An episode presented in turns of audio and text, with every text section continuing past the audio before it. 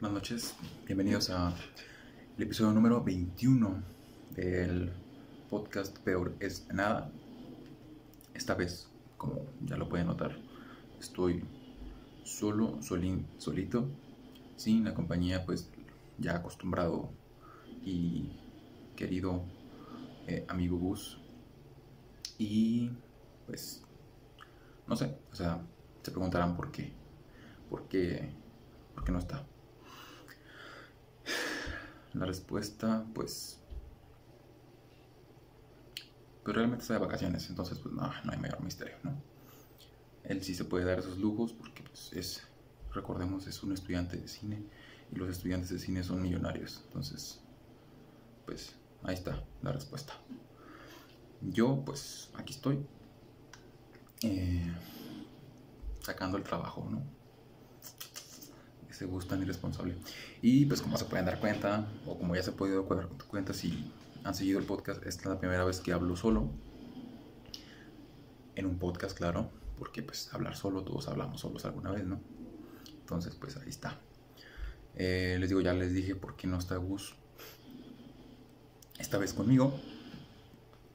Pero, no sé, eh, supongo que voy a poner ahí como un clickbait super, super clickbait para que tengamos más vistas. Tipo, no sé. Eh, Luis y Gus se pelean o discuten y sale mal. Gus pierde un ojo, o no sé, algo lo voy a poner. Digo, por si, por si aparece así en la portada Gus sangrando y sin un ojo, no se suelen asustar, es clickbait. Y si lo llegan a ver y entran por eso, bueno, ya se lo estoy, ya se lo estoy aquí aclarando, ¿no? No somos profesionales ni para nada. O sea, queremos vistas.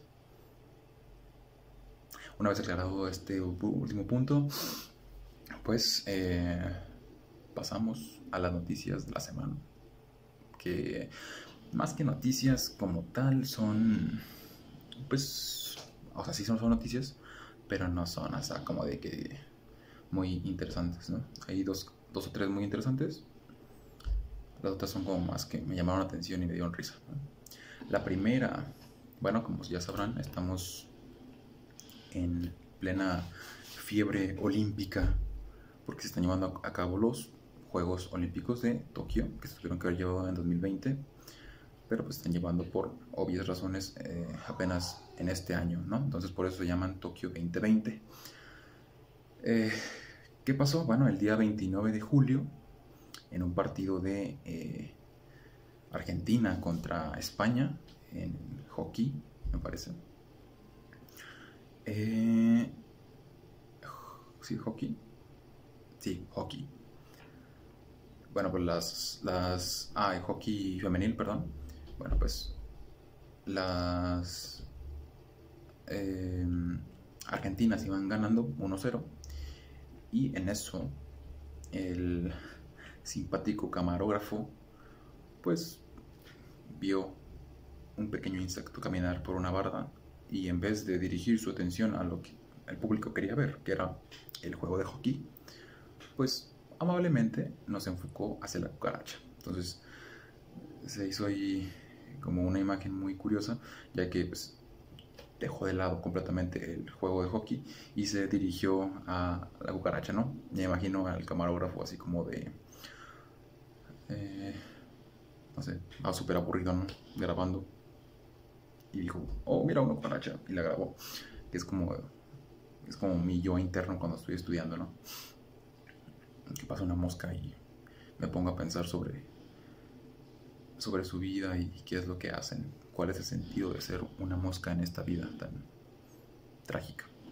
Pero en fin, bueno, pues eso se dio, fue noticia básicamente por Twitter, ¿no? un televidente, y cito, un televidente capturó el preciso momento en el que el periodista o el narrador que estaba narrando el, vaya, la redundancia, el partido, este, dijo mira, ahí tenemos una cucaracha.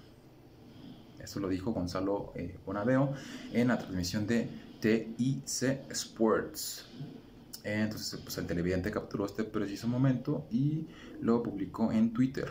Las imágenes se, viralizaron de manera inmediata y generaron una enorme cantidad de comentarios divertidos por parte de los usuarios. Bueno, pues esto ya es completamente natural. Si eh, algo nos da risa, pues obviamente se va a hacer viral en cuestión de minutos.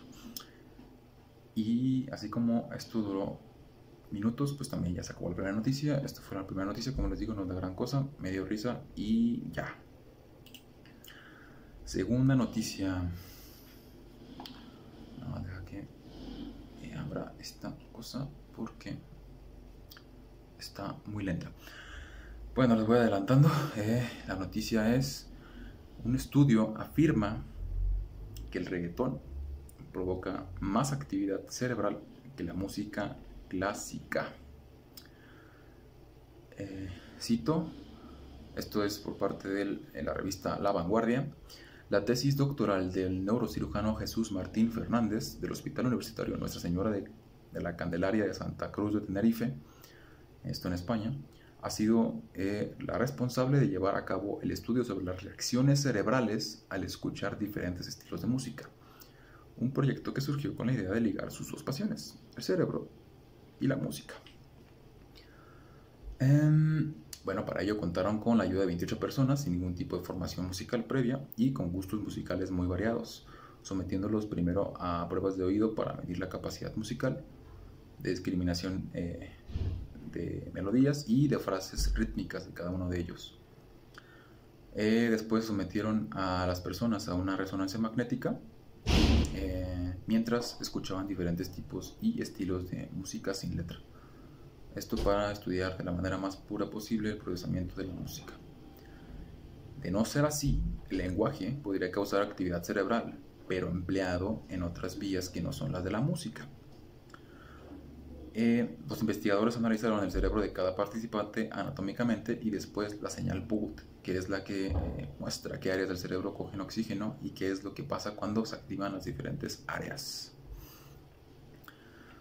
Bien, aquí viene lo interesante la nota. Tras poner música electrónica, clásica, folk y reggaetón, el resultado fue increíble.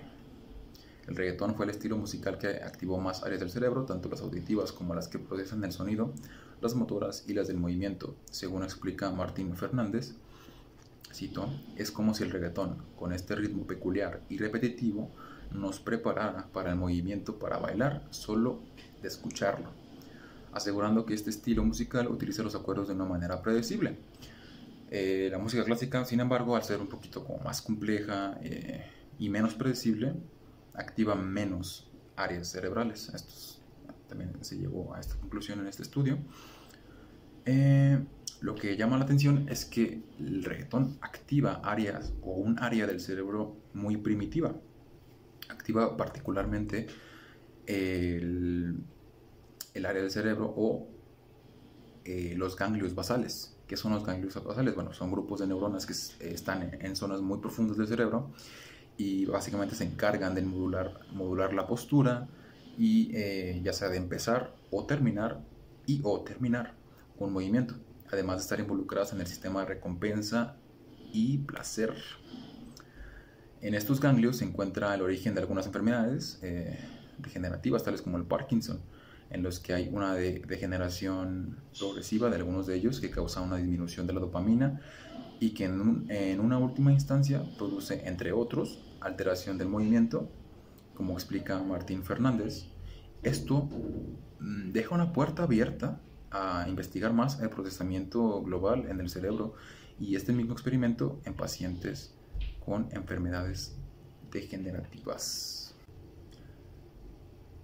Bueno, espero que no hubieran notado ese corte, tuve que hacer un pequeño corte porque, pues, no sé, qué pasa con la ciudad actualmente. Están. Eh,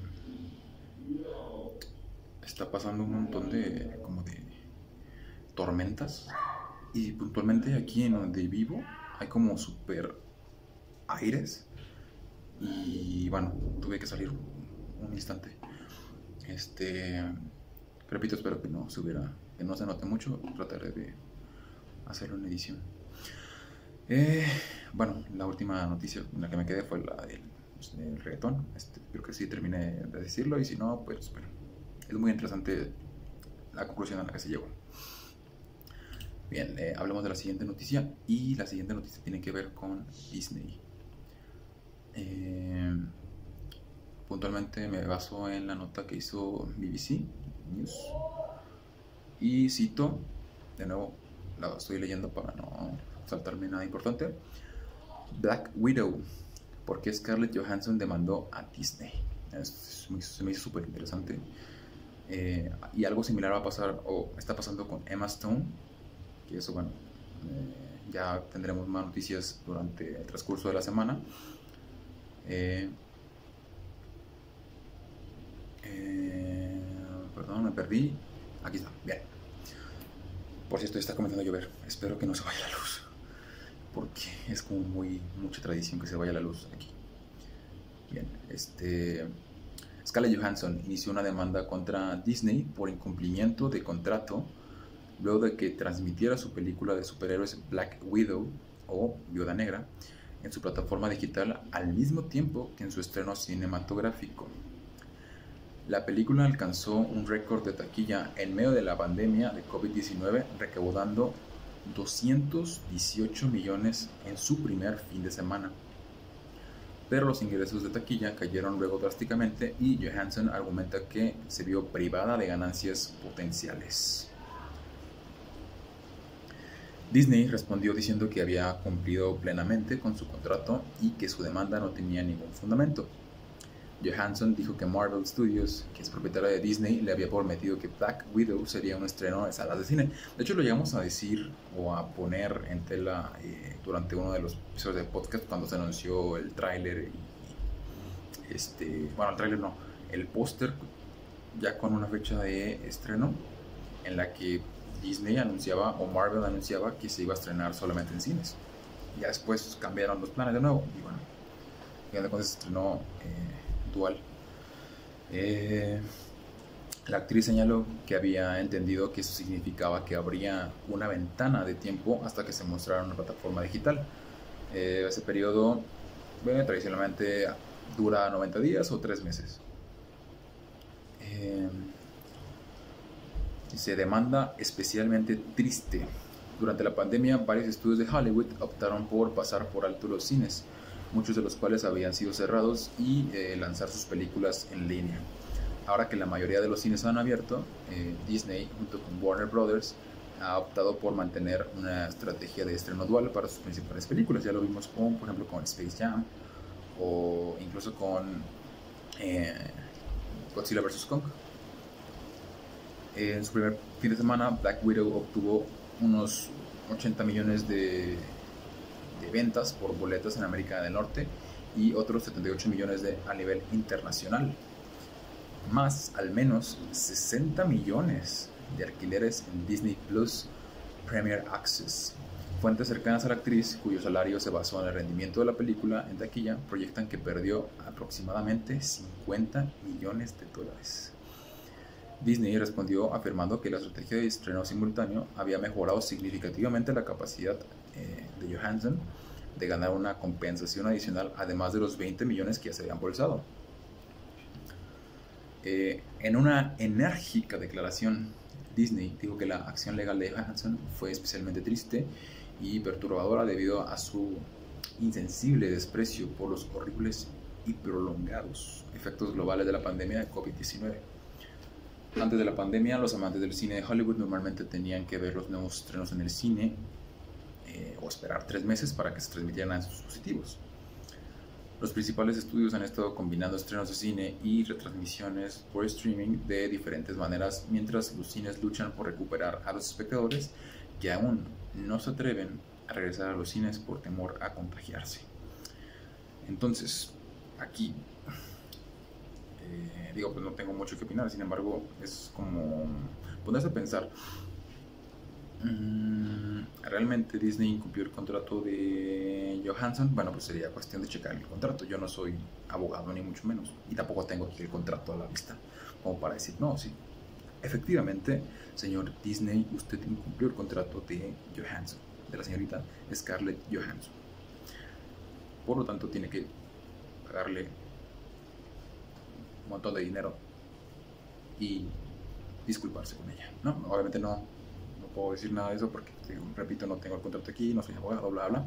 Eso ya tendrá, tendrá que ver los, los señores de traje de Disney y los señores de traje de la señora Scarlett Johansson.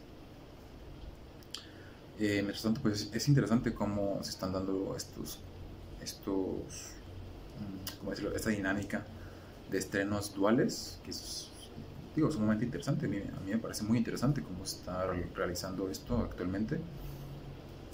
Y este, no sé, es eso, interesante. Bien, pasemos a la siguiente nota.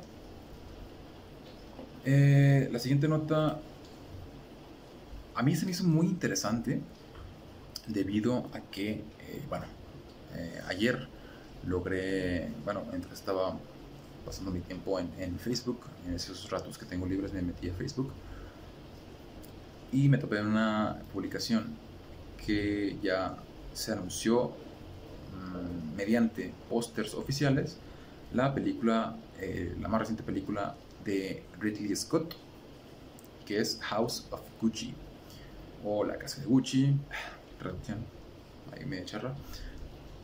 Eh, digamos que esa no es la noticia como tal, más bien me llamó muchísimo la atención ver al personaje de Jared Leto.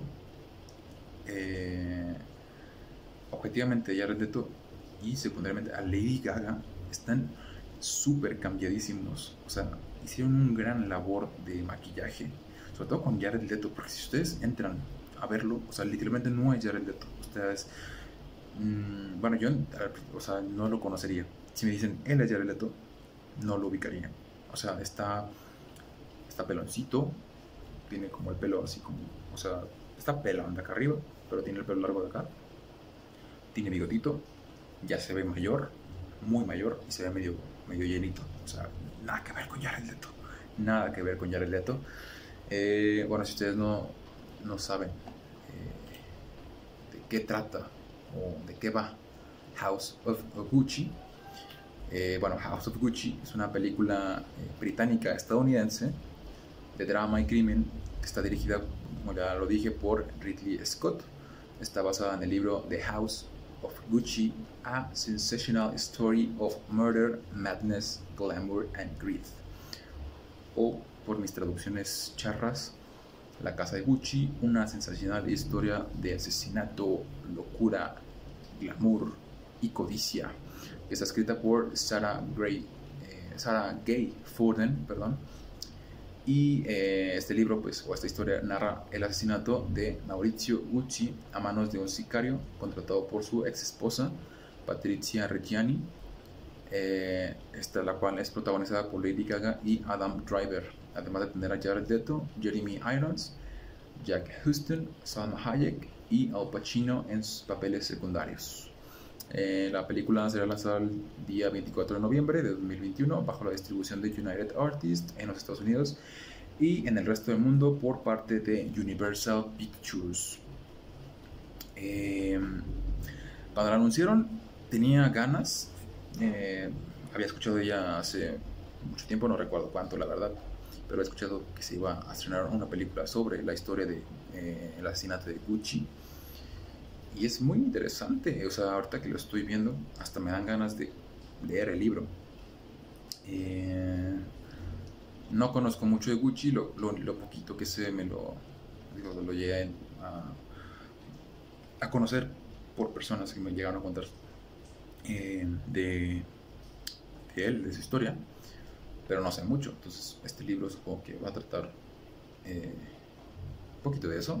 Además, una historia de asesinato siempre son muy interesantes, al menos para mí.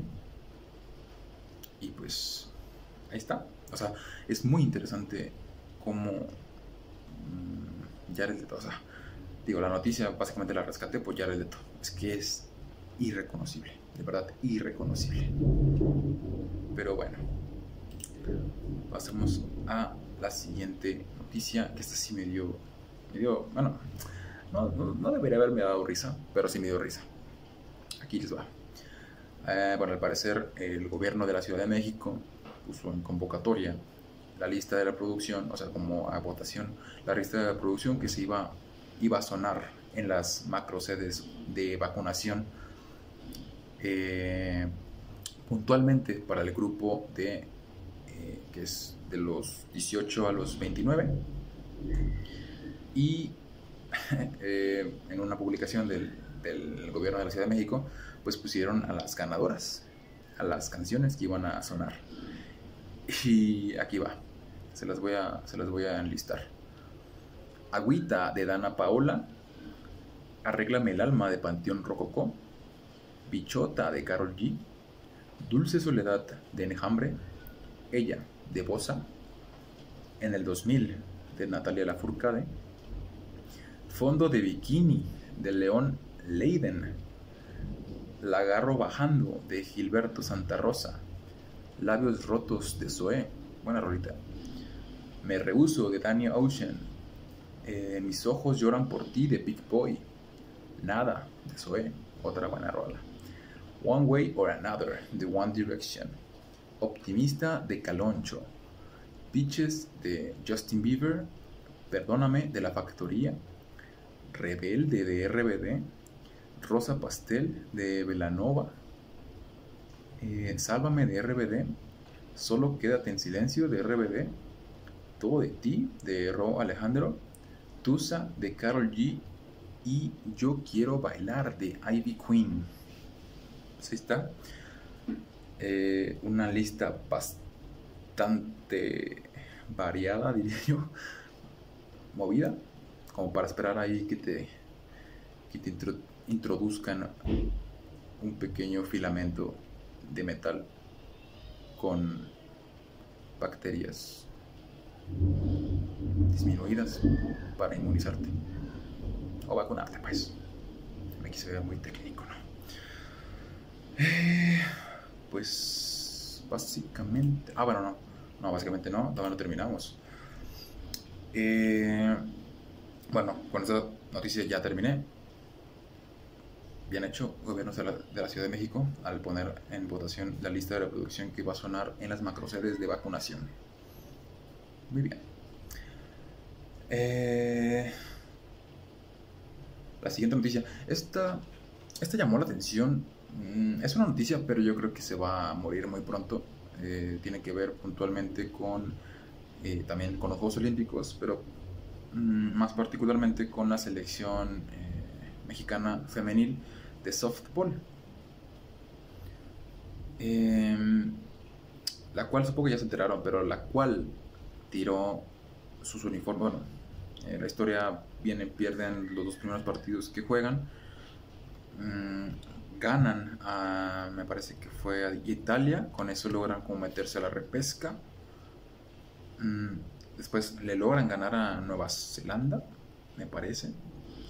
Con esos dos triunfos logran acceder al partido por el tercer lugar, en donde se enfrentarían a Canadá. Entonces, digamos que lograron como unir a los mexicanos eh, poner en ojos públicos al deporte de softball. Yo reconozco, no había visto ni un segundo de softball, o sea, yo, yo no sabía que era softball. Yo cuando, me, cuando dijeron softball, o cuando me enteré que el softball era un deporte olímpico, mm, la verdad yo, yo me imaginaba algo como el handball. El handball pues, es, es, muy parecido al fútbol, tiene reglas muy parecidas al fútbol, pero en vez de pues, usar el pie, usas la mano. Yo me imaginaba que era algo muy similar, no sé por qué. Pero no, para mi sorpresa, eh, cuando puse las Olimpiadas en la televisión, eh, eh, estaban pasando el partido de las mexicanas de softball. de hecho, estaban pasando el de Italia, con el que digamos que se lograron como salvar el honor y meterse como a fases más, más avanzadas. Y en realidad es un deporte muy, muy parecido al béisbol y a mí no me gusta el béisbol. Obviamente sí lo he visto, pero no lo entiendo. Se me hace muy, muy tedioso. Y no sé, bueno, quizá necesito tener pasión para verlo, ¿no? No lo prefiero, sobre todo los deportes. Pero si te gusta, qué bien por ti. Bien, la noticia radica en que, bueno, pues como que lograron robarse el corazón de los mexicanos por la entrega que lograron entregar, eh, por la, vaya, la entrega que lograron entregar, la pasión que le impregnaron a, su participación, eh, logrando, repito, meterse como en las fases finales para la lucha de una medalla, particularmente la de bronce. Y bueno, lamentablemente pues terminan eh, perdiendo contra Canadá en el partido que iba a definir a la ganadora del bronce. Terminan con un cuarto lugar nada despreciable para un deporte que no es nada sabido o nada practicado en México. Entonces, un cuarto lugar mundial está muy, muy bien. Eh, bueno, si hubiera terminado la noticia ahí, pues muy bien, por las mexicanas, pero no, lamentablemente, bueno, no, no termina ahí. Realmente la noticia es que al terminar su participación, perdón, eh, dos boxeadoras también de la delegación mexicana suben a sus redes sociales un mensaje eh, tomándole una foto y con un mensaje como de, pues, de decepción porque las seleccionadas mexicanas de softball habían tirado sus uniformes olímpicos a la basura antes de irse a, pues, a lugares de residencia. Em, y la, la boxeadora mexicana pues decía que eh, ese uniforme no solo es ropa, sino que representa como el esfuerzo de, de muchos deportistas por alcanzar un lugar en una justa tan, tan soñada para los deportistas, que son las Olimpiadas, y que lleguen ellas y tiren ese uniforme, que repito, para ella no representaba tela, ¿no? Como lo puede ser cualquier tipo de ropa, vaya. Pues tirar ropa y no pasa nada, pero para ella representa el uniforme olímpico, representa todo el esfuerzo de, de un atleta para llegar a su sueño, que es como a su meta final, que es unas Olimpiadas. Entonces, pues, a partir de ahí como que se vuelve todo un boom. Eh, las tunden con todo a las seleccionadas. Y es muy triste ver esta situación. La mayoría, mm, creo que todas, exceptuando una, nacieron en Estados Unidos, son mexicanas por ley, debido a que tienen abuelos o padres mexicanos.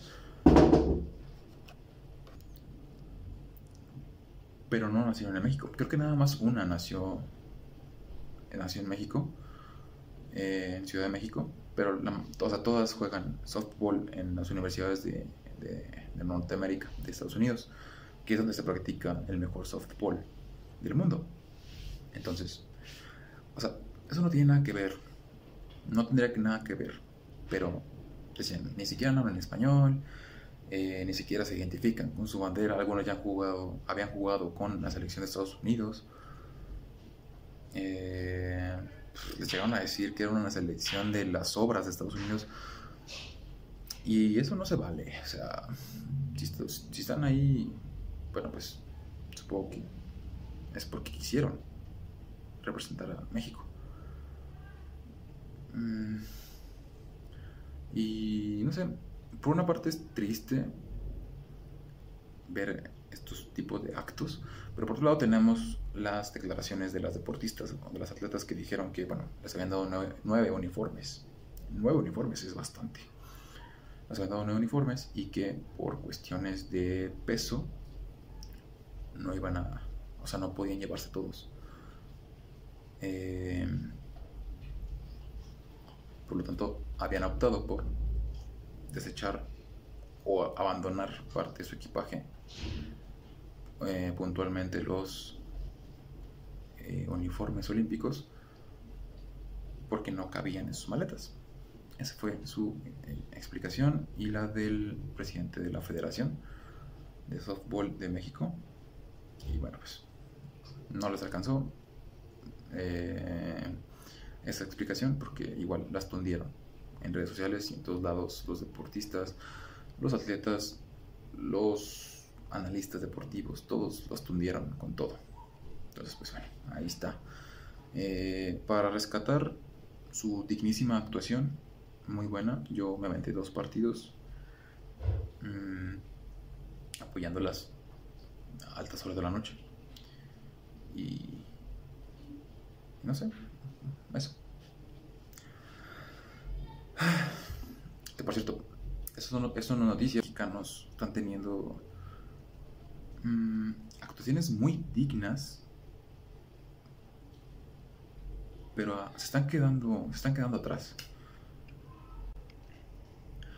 Se están quedando atrás por muy poco.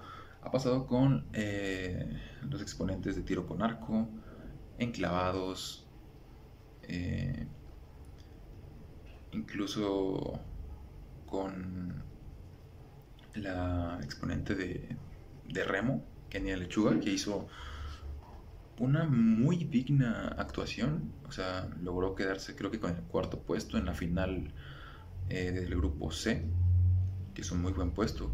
Ya no aspiraban a medallas después de haber perdido las clasificatorias, pero logró meterse a un buen puesto de clasificación mundial. Entonces, mm, no sé, aquí, aquí es cuando se vienen los, resultados, ¿no? De haber eh, disminuido el presupuesto nacional en materia de deporte. Eh, los múltiples mm, escándalos de, corrupción por parte de la encargada del deporte, que es Ana Gabriela Guevara, que se, la, se ha visto envuelta en muchísimas polémicas de desfalcos, de corrupción, muchísimas. O sea, y es triste ver que los deportistas, aún con esas, van y dan la cara, así sea sin apoyo, sin, mm, sin nada, básicamente. ¿no? de hecho, lo vi eh, cuando fue la, la ceremonia de inauguración, decían que era, esta era la segunda delegación mexicana mm, menos diversa o menos grande desde Atlanta 92, creo. Bueno, desde las Olimpiadas de Atlanta, eh, en la que nada más habían ido dos personas, creo. Y es triste verlo. Ahí están los resultados. Y los mexicanos dando, dando mucho de, de qué hablar en sus participaciones, ya sea para bien o para mal. Pero ahí están. O sea, ahí están. Y eso es de, aplaudir más que de estar recriminando de que mediocres. No, en realidad no. Son deportistas de élite. Y están ahí demostrando que sí se puede. Bien. Pasamos a temas. Mm, pues. Igual de tristes. Pero de otro aspecto. Y es que el día de hoy, 30 de julio, pues se confirmó el lamentable fallecimiento por parte del comediante y actor Sammy Pérez. Eh, quizá si no eres de México, pues no lo ubicarás. Él es famoso aquí en México por haber interpretado a él mismo. O sea, no era ningún personaje, ni mucho menos. Él era su persona así, eh, carismático. Logró cautivar a los mexicanos por parte, gracias a su carisma, a su actitud, a su naturalidad eh, en programas como XH Derbez, en el que protagonizaba junto con eh, Miguel Luis y pues, Eugenio Derbez una sección que se llamaba Sección Imposible, en la que básicamente como los youtubers de ahorita se, dedican se dedicaban a hacer entrevistas en la calle, pero con la particularidad de que pues estas dos personas, eh, puntualmente me refiero a Sammy Pérez y a Miguel Luis, no eran profesionales por tanto no estaban tan preparados para hacer este tipo de entrevistas y bueno, eh, lograban hacer eh, cápsulas cómicas involuntarias. Eh, ya después, pues las personas ahí malintencionadas los utilizaban para reírse de ellos, que bueno, eso ya es otro aspecto, pero aquí lo importante, lo lamentablemente importante de la noticia, es que gracias a complicaciones del COVID, pues Sammy Pérez pierde la vida. Una persona muy querida en México. Eh, y también ayer, el día de ayer, eh, digo, siguiendo esta línea, misma línea de fallecimientos, pues también fallece Cicinho, quien es, o quien era padre de eh, Giovanni Dos Santos y Jonathan Dos Santos, jugadores eh, de la selección mexicana y bueno, jugadores mexicanos. Eh, puntualmente Jonathan Dos Santos juega en el LAFs, no, en Los Ángeles Galaxy de la MLS en Estados Unidos. Y Giovanni Santos creo que ni siquiera tiene contrato. Este, pero bueno, son jugadores muy conocidos aquí en México. Su señor padre falleció.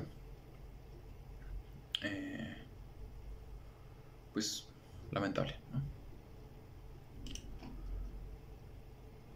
Y hoy en la mañana nos despertamos con la noticia.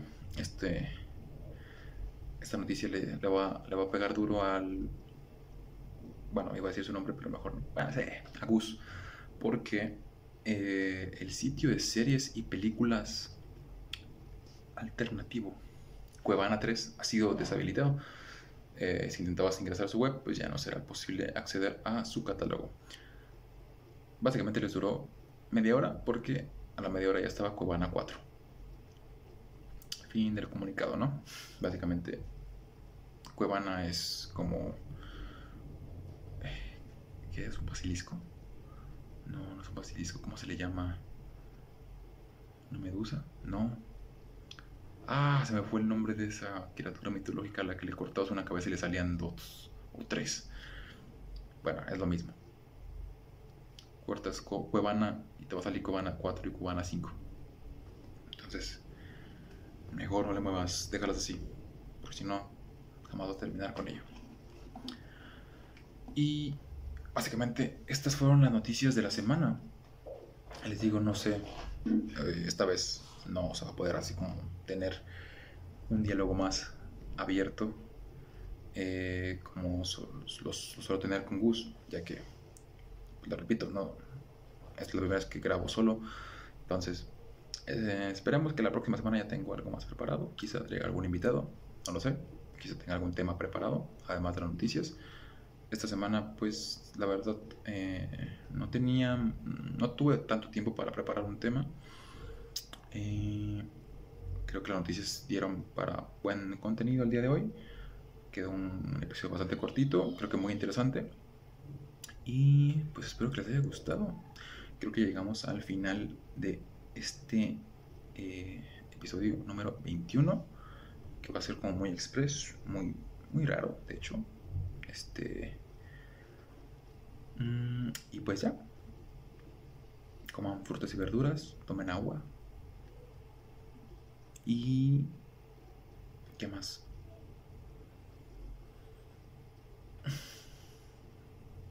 Sean felices. Bueno, a ver, justamente hablando de sean felices, quiero tomar ese tema. Antes de irme, eh, va, a ser, va a sonar muy random porque lo estoy tomando así como de que de una despedida.